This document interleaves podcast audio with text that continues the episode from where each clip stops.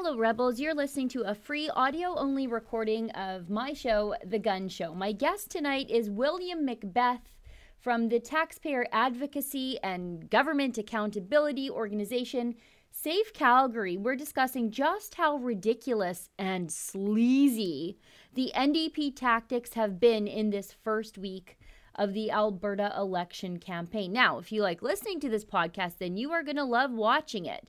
But in order to watch, you need to be a subscriber to premium content. That's what we call our long form TV style shows here on The Rebel. Subscribers get access to my weekly show, as well as other great TV style shows too, like Ezra's Nightly, Ezra Levant Show, and David Menzies' super fun Friday night show, Rebel Roundup. It's only $8 a month to subscribe, or you can subscribe annually and get two months free. And just for our podcast listeners, you can save an extra 10% on a new premium membership just by using the coupon code podcast when you subscribe.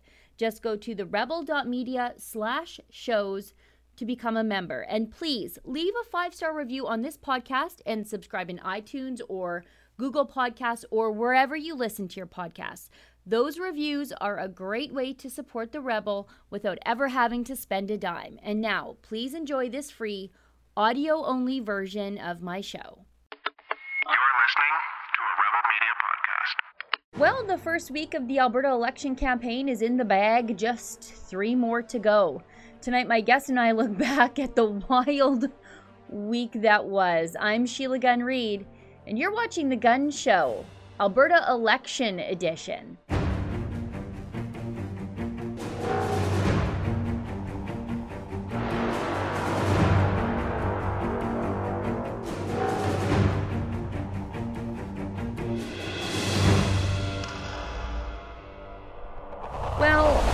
Knew the NDP would go low and personal in this election campaign. It's, you know, really all they have. They can't run on job creation, economic growth, fighting for Alberta pipelines, or fiscal competence either. But the depths to which the NDP have sunk, I think they've surprised even me. And I've got to be honest with you here. I. I didn't think I could have a lower opinion of the NDP than I already had, but here I am. The campaign started with Rachel Notley saying that Jason Kenney might not be racist, but he has a problem with racism in his party. Then the NDP accused Jason Kenney of homophobia in an attack ad. Then they accused an Oxford educated UCP candidate named Caylan Ford of being a white supremacist. The NDP and their proxies in the mainstream media then accused an Iraqi Christian immigrant who was also a UCP candidate, a woman named Eva Kiryakos, of being Islamophobic. Oh, and of course, of course, Calgary progressive mayor Naheed Nenshi just had to stick his nose into it all and also accuse conservatives in Canada of winking at white nationalists on an appearance on the CBC. And as for policy, God only knows what sort of policy the NDP are introducing because apparently all they've been doing is character assassination. so, joining me to dissect this first insane week of the Alberta election campaign is a veteran political operative and a political watcher, my good friend William Macbeth from Save Calgary. He and I try to make sense of all the NDP hyperbole and innuendo in an interview we recorded Monday afternoon.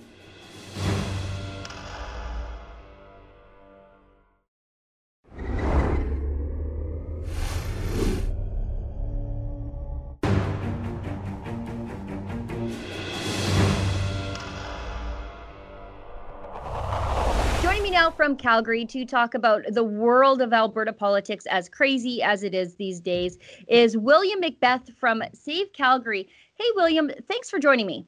Oh, well, thanks for having me again, Sheila. I love having you on because the time just seems to fly by and it hardly seems like work. But let's talk about the elephant in the room here. Um, as you know, Jason Kenney is a raging homophobe because of something he said 20 years ago about something he did 30 years ago. And that has absolutely nothing to do with the work he did, at least over the last 10 years, to rescue persecuted sexual minorities, in particular in the Middle East, or so Rachel Notley's NDP would have us believe. Yeah, I mean, uh, uh, it's interesting. I would say there's very few people who can look back over their entire lives and and not uh, come up with examples of things where their thinking has changed, where their attitudes have changed and evolved, and, and where simply as a society, uh, you know, we have come to believe in different things. So in the case of Jason Kenney, you know, he did say some things a, a long time ago and campaigned politically for some things that he now says he regrets. And, and I think that to to say that he hasn't changed his views fails to take into account the actions he's taken while he's been an elected official. As you mentioned, he he uh, created a, a refugee program for uh, LGBTQ people from Iran who were facing severe persecution in that country. He allowed them to come to the safety of Canada. He uh, also has worked incredibly hard to make sure that the party he's leading, the United Conservative Party, is a broad, inclusive party that welcomes Albertans from every single walk of life. And, and I believe that Albertans are going to be smart enough to see through the NDP's fear mongering at this, to look at Jason and say, you know, the man he was 30 years ago isn't the person he is today. And it certainly is reflected in the statements and actions he's taken while being leader of the United Conservative Party you know, it really is remarkable how far the NDP had to go back in Jason Kenney's life to get that. I mean, when you look at the age of the NDPers that are sitting uh, as MLAs, many of them weren't even born yet, like Thomas Dang and Deb Drever, and I think Trevor Horne. He's under the age of 30. So, I mean, I guess times have really changed. I mean, those people can look back and say things are a lot different than when I was a kid. Well, Jason Kenney was saying those things before they were even born. I mean, and the, I suppose the heart of it is Jason Kenney campaigned against a domestic partnership law in San Francisco, and his side of the campaign really it won.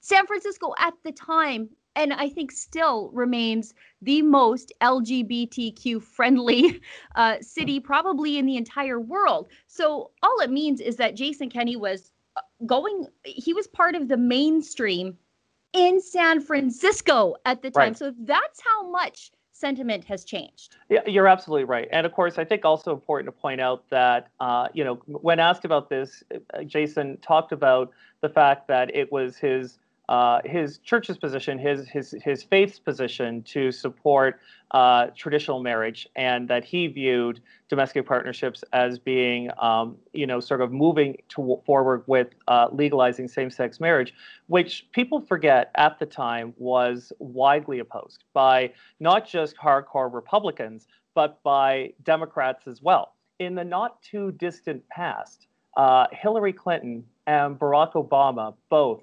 campaigned against same-sex marriage, saying that they believed that uh, civil unions were, were the right approach and not same-sex marriage. In, in the late 90s, the Liberal Party of Canada uh, voted, to, uh, along with the rest of Parliament, to affirm marriage as being the union of one man and one woman. Now, today, I don't think there's a serious politician out there who wants to roll back the definition of marriage to not include LGBTQ people. I, I don't believe any serious politician um, uh, believes that anymore. Certainly, Jason Kenney at the Conservative Party convention in Vancouver was one of the overwhelming majority of delegates who voted to update the party's policy book to reflect uh, support for same-sex marriage. So again, I, I, think you're right. People, it's hard, I think, for younger people to understand just how much society has really moved on LGBTQ issues over a, a, relatively short period of time. And that's thanks to many brave and, and, and, and hardworking people who fought to advance um, uh, LGBTQ rights over the years. So I, I, think it actually should be celebrated how much we've moved as a group and how people's attitudes have changed. Because if people's attitudes hadn't changed, we would never have had things like same-sex marriage or the protection of LGBTQ rights codified into law, things like that. If we didn't expect people to change their minds, we would never make progress on some of these files. Well, and you know, there are many religious people in the part or like in the conservative movement, myself included. Um, and I think this is where we sort of meet with L- the LGBTQ community when we say, I just want to be left alone. You just want to be left alone. You go and love whomever you want, and my church will marry whomever we want. And I think that's the balance that conservatives have been able to strike um, so that there's a place for everybody in the conservative movement. Absolutely. I, I, think churches, you know, when we talk about equality rights and protections under our charter, uh, religious freedom is absolutely one of yep. those rights that that is protected. So if uh, a mosque or a synagogue or a church doesn't want to perform uh, a, a, particular marriage or, or ceremony because it's not in accordance with their articles of faith, that's that church's decision. It does yep. not in any way preclude um, uh, people of, of, different sexual orientations to get married, um, just not in that particular institution. And I do think it strikes the right balance for a society that values both uh, individuals' uh, freedoms and personal rights and the freedom of religion, which has been a fundamental right in this country since it was founded. Now, moving along, now that we've got that out of the way, that that horrible NDP slander, uh, I mean, really on Jason Kenney, but also on the entire party. Um, Rachel Notley said at the campaign kickoff that she doesn't think that Jason Kenney is racist, but boy, he's got a racism problem in the party. And I just thought that was completely outrageous to say, considering the party is, you know, what is it, a hundred, a hundred and a half thousand people? That's a hell of a assumption to be making about that many people. It, it it's a tremendous accusation to hurl at a vast number of everyday hardworking Albertans because you know in my in my life in politics I've had the pleasure and privilege of traveling the length and breadth of of Alberta as I believe you are doing mm-hmm. right now yes. uh, and and and every single community I visited I met the same warm welcoming tolerant people who frankly welcomed people from right around the world to come to Alberta to make it their home, to bring with them their skills, their creativity, their energy, and their passion uh, to make our province a better place. And, and to make the accusation of Jason Kenney, first of all, to begin by saying I'm not saying Jason Kenney is a racist. Well, that's that's damning by faint praise. Yeah. Uh, Jason Kenney, the better part of Jason Kenney's career uh, as a minister in Ottawa was spent building bridges between not only the Conservative Party, but the government of Canada and different ethnic communities right across this country. And and he was rightly recognized, I think, for all of that hard work by the amount of support he's gotten from different uh, uh ethnic communities in, in, Alberta for his leadership race and, and then for uh, this election campaign. You know, the, the joke, of course, being that Jason's nickname when, when he was Minister of Immigration was Minister of Curry in a Hurry because it reflected the the volume of events that he would go to in a single weekend. Sometimes it would be 20 or 30 cultural events where he knew all the customs, he knew how to greet people, uh, you know, in their own language and in in a respectful way to to understand the issues, the unique issues that that some uh, you know ethnic Canadian groups face um, because of of their their culture, because of their history, because of how the government maybe uh, treated them uh, in previous years. So for for for Rachel Notley to accuse Jason Kenney of anything racism is is absolutely ridiculous. It's a ridiculous suggestion, and it shows, I think, the desperation that the New Democrats have uh, in this campaign. Yeah, I've seen the poll numbers over the last week go up for the UCP. It seems the more um, the NDP sort of get personal because they can't run on their own track record, the more people are just rejecting them. Um, it really is the politics of division. And eh, you know what? I'll say it hate. They like to accuse everybody else of being hate mongers, but I mean, this mining of people's lives and and statements from decades ago. I mean, it, no person will be ever able to run for political office if we hold every single candidate to these standards the NDP want to hold conservatives to. And the NDP, they're certainly not holding themselves to these standards, considering they expect us to think that they had some sort of come to Jesus moment, change of heart over the last four and a half, five years about pipelines about israel about a, a, ton of other different things that you know that that they've now moderated themselves and left their terrible ways behind them but at the same time they're they're mining into the lives decades decades and decades of data on conservative candidates. Uh, I, I, think you make a really important point, uh, Sheila, and, and, I'm not going to say that some some of the comments that I've read from some UCP candidates did, in my mind, um, not reflect the the values that uh, many Albertans hold uh, as as being central to their identity as Albertans. But there are also some candidates who just posted uh, either dumb or or thoughtless things on social media, as I think many of us are are wont to do. I do it um, a hundred times a day, and, easily. and I look at, you know, for example, there's one candidate who posted a, a, an unfunny joke about uh, the relationship with his wife, and uh, you know, subsequently he said he regrets it. But I think to myself, look, making an unfunny joke is a reason not to sit next to someone maybe at a dinner party, but it's yeah. not a reason to disqualify them from seeking public office and to and to try and and whip up the same outrage over someone posting an unfunny an unfunny joke or or or a, a joke that wasn't in good taste uh, with someone who has genuinely expressed hatred or intolerance, I think uh, it is just completely unacceptable on the part of the Democrats. What they also won't admit is that every major political party has a handful of people in it who are outside of that mainstream who who don't share the common values that the 99% or more of the party do. And and even the new democrats because uh, you know uh, looking at federal new democrats well first of all deeply opposed to all energy uh, from alberta deeply opposed to oil and gas deeply opposed to pipelines. Um, um, you know, uses the language of saying that Alberta oil is evil and that the people who work there are, are evil, but also uh, real problems on issues like anti-Semitism within mm-hmm. left-wing parties. That uh, you know, do I think the New Democrats are anti-Semites? No, I don't think.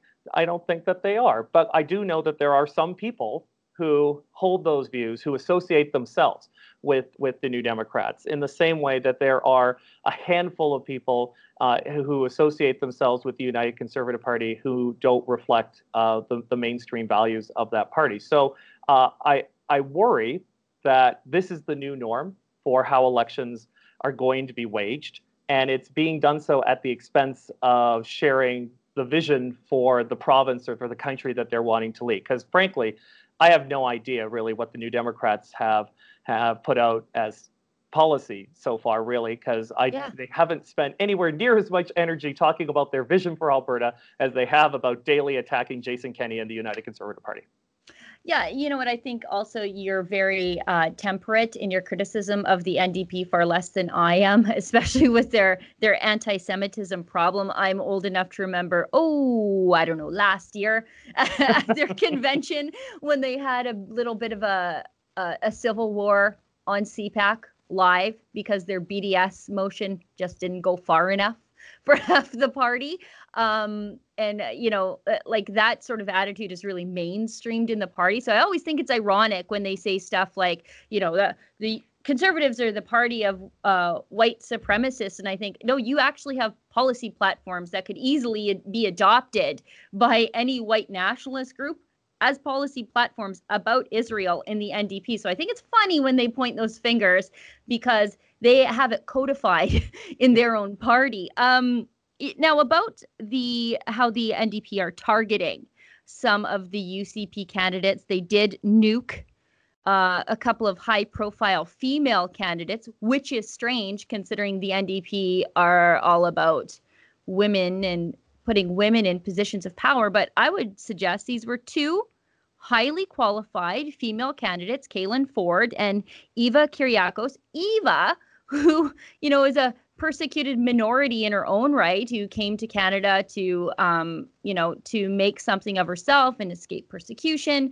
And as it turns out, um, because of some clumsy, I mean, and I wouldn't even argue that they were clumsy. I mean, she shared a meme from Creeping Sharia, which is, um, you know, a phrase um, coined by Pamela Geller, a Jewish lady. um, and they, you know, they basically accused her of being a racist and and a whole host of other things. It's really character assassination based on social media faux pas. Uh, yeah, and I and I think one of the real downsides to uh, communicating by social media is um, is you only ever get to see a, a glimpse of, of Yeah. the conversation that that's happened. So it's difficult to know, um, you know, all of the context around these things, or or or what what led up to it, or or if it's a comment on an article, what the what the original article had said. Um, you know, she in in the case of Eva, uh, which of course just as uh, happened uh, last night, uh, since this is Monday, uh, right now, I, I I don't know what the full story is there. She's made comments that she was being targeted or bullied by some unnamed individual who who wanted to to see her out, and, and in a very similar way to I think what happened to to Caylan Ford, who was uh, bullied and harassed by by another person. So to me, I find that very worrying that women candidates are being targeted for bullying and harassment. And certainly, I don't I don't think it's going to help the long-term goal of electing more outstanding, high-quality women to elected office if if we allow these bullies behind the scenes to uh, continue to to harass and and uh, and go and attack women uh, while they're seeking public office. So I, I do think there's some some more concern here than just the comments that these candidates have made, but you know that that really should be looked at uh, in the fullness of time. Yeah, I think so too. And I, uh, I, I think it's funny. Like I'm working on a story right now about an NDP MLA and some of the things that he said about eugenics, and um, that's going to get a pass. It's not going to be in the mainstream media. It's just going to be glanced right over, even though he's a high profile. Well, he likes to think he's high profile, powerful guy in the NDP caucus um, and really should be the focus of some extreme vetting from the mainstream media. And he's going to get a pass. And I think it's especially distasteful considering Alberta's horrible history with eugenics. Uh, no, you're you're absolutely right. I, I just saw a few of those comments on on social media uh, last night and this morning, where this person, uh, I, I believe, um, uh, indicated one of his political opponents should be should have been uh, genetically eliminated um, earlier in in his time. So, uh, I, I, to me, that is a, an abhorrent statement uh, Yeah. to have made, and and should be the focus of the same kind of consequence for people in this election who make uh, outrageous uh, statements. And and I don't know if he is going to face the same kind uh, of scrutiny that um, conservative candidates have, uh, because that has not been our playbook traditionally. We have we have preferred to run campaigns on the merit of our ideas, on the basis of what we're advancing as an agenda, as a plan for Alberta or for Canada is better for Canadians or Albertans than what our opponents have have put forward for their plan. It's how I like to run uh, campaigns. I want to win with better ideas. I don't like how much of politics these days has descended into these this mean-minded, attack-driven, personal um, level of political engagement. And for a premier uh, of, of a province who who won primarily, I think, because people liked her and thought she was positive and thought her party was positive, uh, it is completely destroying that brand for Premier Notley and New Democrats right now. I don't think anyone's going to go into the ballot box on election day thinking that Rachel Notley and the New Democrats are the party of sunny ways, to quote the prime minister. So um, I don't know if, if that's a winning strategy for them, but it's certainly, I think, going to be off putting to everyday Albertans who really want to know what her plan is to fix our province's huge economic problems. Well, and I think on some level, as much as it might not be a winning strategy at the ballot box, it is very rewarding for the NDP considering the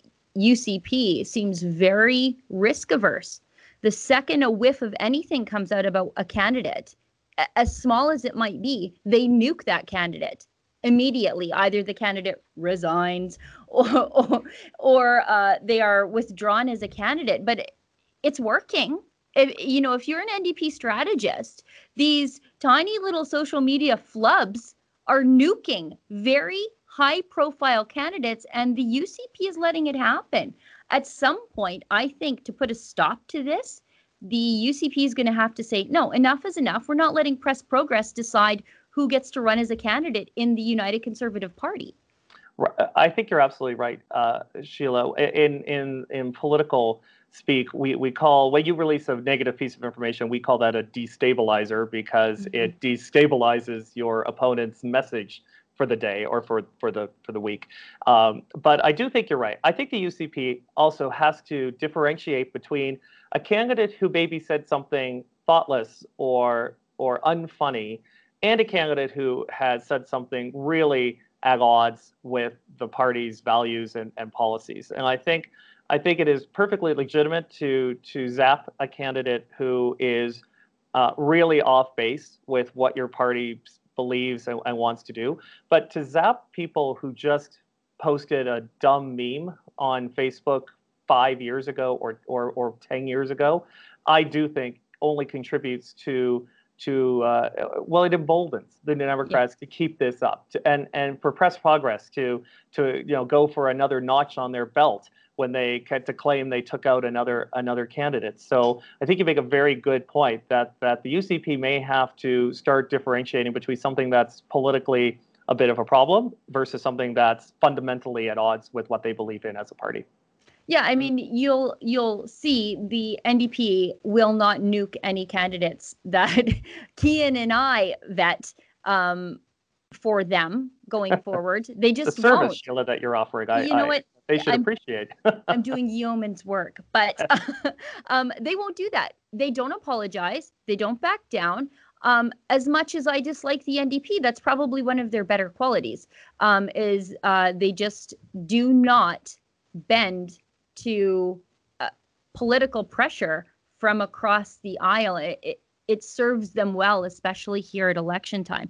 Um, now that we've talked about all the social issues and everything like that, um, Jason Kenney, uh, um, he's spoken quite a bit this past week about how uh, roughly 50% of Albertans are expressing some form of um, separatist sentiment, myself included. I think we need a better deal in in Confederation. Not to say that I'm a separatist, but I think we're not getting a fair shake. Um, and he's sort of thrown a bone to the those Albertans who expressed that separatist sentiment. He's decided that should he become premier, from my lips to God's ears, he would create the Alberta Parole Board and withdraw from the federal one as a way to deal with the recidivism and crime rate in rural Alberta. I think this is an incredible idea.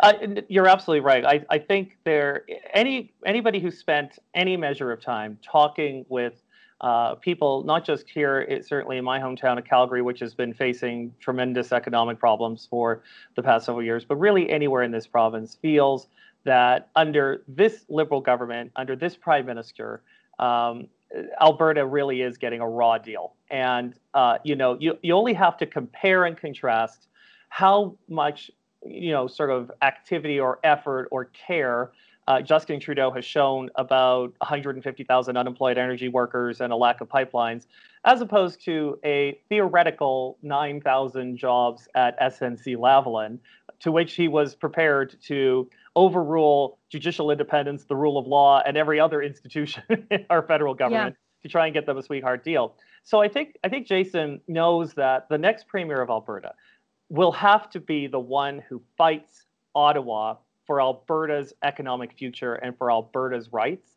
And the choice couldn't be clearer there between Jason Kenney, who wants to have an Alberta parole board, who says you're not taking the issue of rural crime seriously enough. You aren't understanding the problem that farmers and ranchers are having with crime happening when when the police can't get there in five minutes. It, you know it's it's going to take them an hour or two hours or three hours to get there, um, and and that means we have to we have to make some changes. They don't understand that um, how irksome and, and frustrating it is to watch Quebec post balanced budgets while our economy creeps ever closer to to uh, putting hundred billion dollars worth of debt onto the backs of our of our of our province and every one of our citizens, uh, of of seeing our pipelines stalled over and over again by federal groups, by by uh, federal court, the federal court of appeal, and by two pieces of legislation that are currently being considered by the Senate to fully stop Alberta uh, getting its resources to market.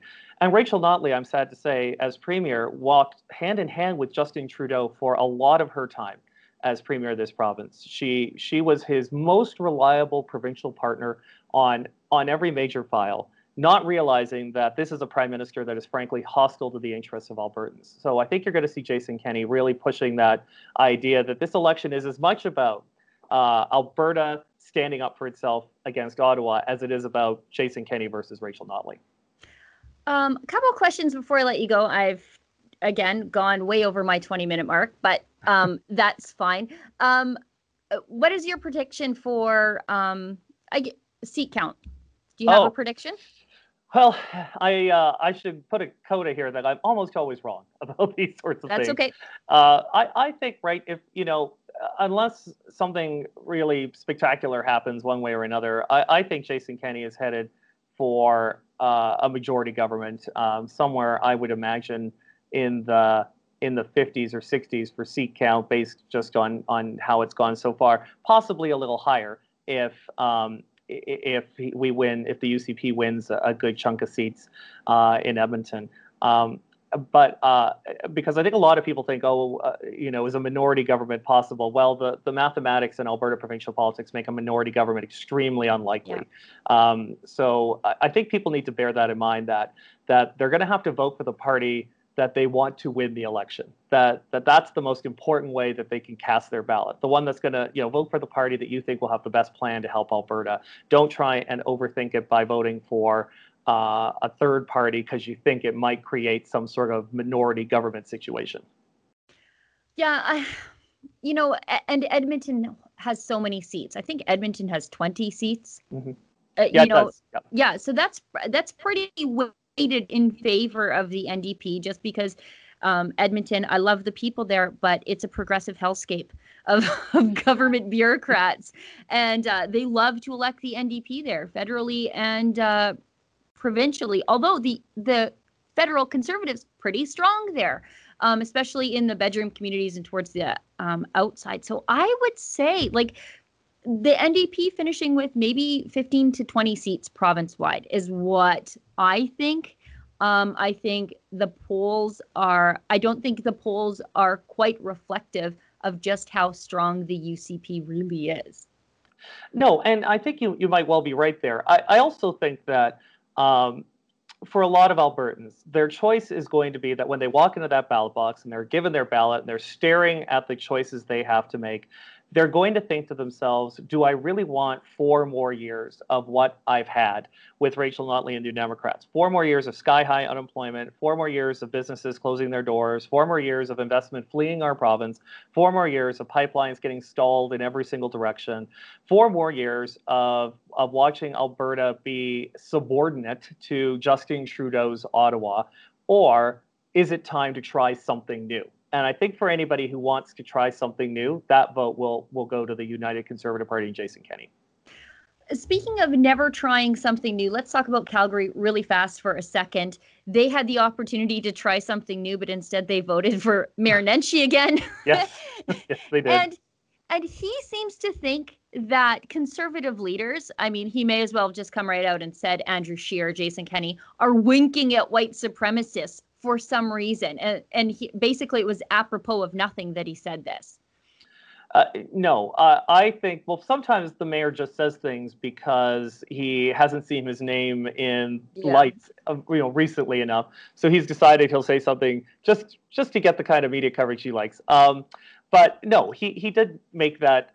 He virtually did accuse uh, Andrew Scheer and Jason Kenney of of um, collaborating or or uh, you know tacitly seeking support from from white supremacists, which again uh, is a ridiculous assertion to make for either of these people who have long and established records as elected officials and who have gone to great pains to promote visions of their party that fully welcome people from every corner of the country and province and every walk of life. We want them to find homes in the conservative movement. So uh, I don't know why the mayor thought he should weigh in on that, but it, it's certainly an outrageous accusation. Uh, and I think you know you uh, you you could play that racism card as uh, over and over again, But if you do it too much, and if you especially do it to people who really aren't racist, to do it to people who aren't uh, supportive of intolerance, then it starts to take away the power of that accusation. Mm-hmm. People start to turn a deaf ear. And I actually think that's a tremendous problem um, because when that happens, then it makes it harder to stop actual instances of racism, which should and, and must be stopped when, when they happen. But uh, I really hope that the mayor reconsiders that there's a very decent chance he's going to have to work with one or both of these individuals in very important positions as you know jason kenney is premier of alberta andrew scheer is prime minister of canada potentially there. And does he really want to set up a relationship where both of those people just don't like him very much? I, I don't think that's going to be good for my city of calgary. Well i just think that this like constant focus on white supremacy white supremacy white supremacy I don't see it. I really, I honestly believe that the supply of neo Nazis does not meet the demand. uh, for a lot of political reasons, the left likes to think that there's this vast swath of neo Nazis running loose in Canada. And I just don't see it. I think they have a very pessimistic view of Canadians that I just don't share. I think that there are some some small, teeny tiny minority of actual white supremacists in the country. The rest are probably undercover cops. and that's about it. I mean, I really don't see the problem that everybody else sees. Maybe I just have a, a higher opinion of my fellow Canadians than our left wing politicians do. No, I, I think you're absolutely right. It, it's it is the same fear mongering attacks that have been hurled at conservatives since time immemorial. Anybody who's old enough to remember when Stephen Harper was leader of the opposition campaigning to form a government uh, with the new Conservative Party, they hurled every accusation they could think of at him. And what did we get? We got 10 years of outstanding government, outstanding conservative government that dealt with Canada, you know, competently that that was uh, had smart policy, and I think a lot of Canadians are looking back wistfully, wishing that we had that kind of leadership on the national stage right now. So uh, I don't, I didn't believe it when they said it about Stephen Harper. I don't believe it now when they say it about Jason Kenney and Andrew Scheer, and I think that's what a lot of Canadians are going to think too. Yeah, the hidden drum or the sorry, the hidden uh, agenda drum is getting very, very, very old. I mean, it's it's just getting worn out. No one's paying attention anymore. Under Stephen Harper, it was so hidden. It stayed there hidden for the entire ten years he was prime minister. Didn't didn't make a single appearance. So wow, is that a well hidden agenda that even as prime minister of majority government, he didn't follow through with the so-called hidden agenda. So you know, I, I always hoped the hidden agenda was getting rid of the CBC, but even I mean, it's still hidden. So I I don't know. Uh, William, how do people find Save Calgary? How did they find you? Um, you're sort of in the big time now because you were on Power and Politics, and I assume you're going to become a regular there. So um, I would just want to thank you for gracing my little show with your presence. But how do they find you? How do they support you? Uh, well, thank you. That's that's very kind. We'll see if Power Politics have me back. But um, the, the two places to find Save Calgary are through our website, savecalgary.com, and also uh, through our social media, particularly our Facebook page, facebook.com slash Save Calgary. We try and put out content daily, uh, a weekly newsletter, uh, some other things like that to keep people informed and in the loop. Uh, just on the municipal thing, uh, you know, City council's looking here in Calgary at a $500 per year tax hike onto the Calgary homeowners. Um, it, it, it's like pay attention to municipal politics because it's going to hit you in your pocketbook if you don't. And so we really hope that people uh, can can look us up and, and help us out in our in our fight for taxpayers here in Calgary. Yeah, you really do good work, and you are, um, uh, you know, frankly, you're pretty alone in that battle, municipally speaking. Um, so, I mean, you have a really big uh, battlefield. Um, but for just your little skeleton crew and uh, shoestring budget, you are really scaring the daylights out of City Hall, I think.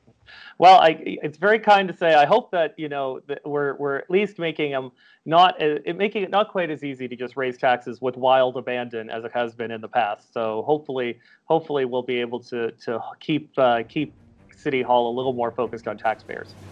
Well, William, I want to thank you for coming on the show, and I'm sure uh, we'll talk again before um, April 16th, which is Alberta's Liberation Day. well, thank you very much, Sheila. I hope so too. Thank you.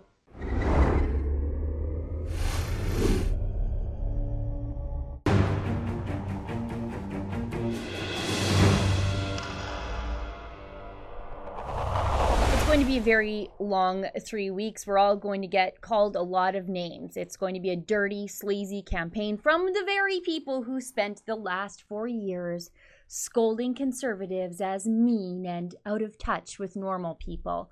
I think Albertans have had enough of being talked down to and lectured by Rachel Notley and her perpetually inept MLAs. Albertans care about the economy, they care about jobs, they want to get back to work, and they don't care about things someone said 20 years ago.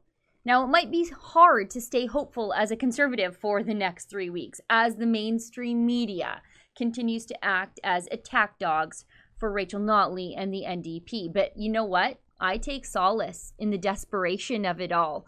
The more desperate the NDP gets, the more personal and dirty they get, the more I know they know that the sewer rats will get their revenge April 16th. Well, everybody, that's the show for tonight. Thanks so much, as always, for tuning in. We'll see everybody back here in the same time, in the same place next week. And remember, don't let the government tell you that you've had too much to think.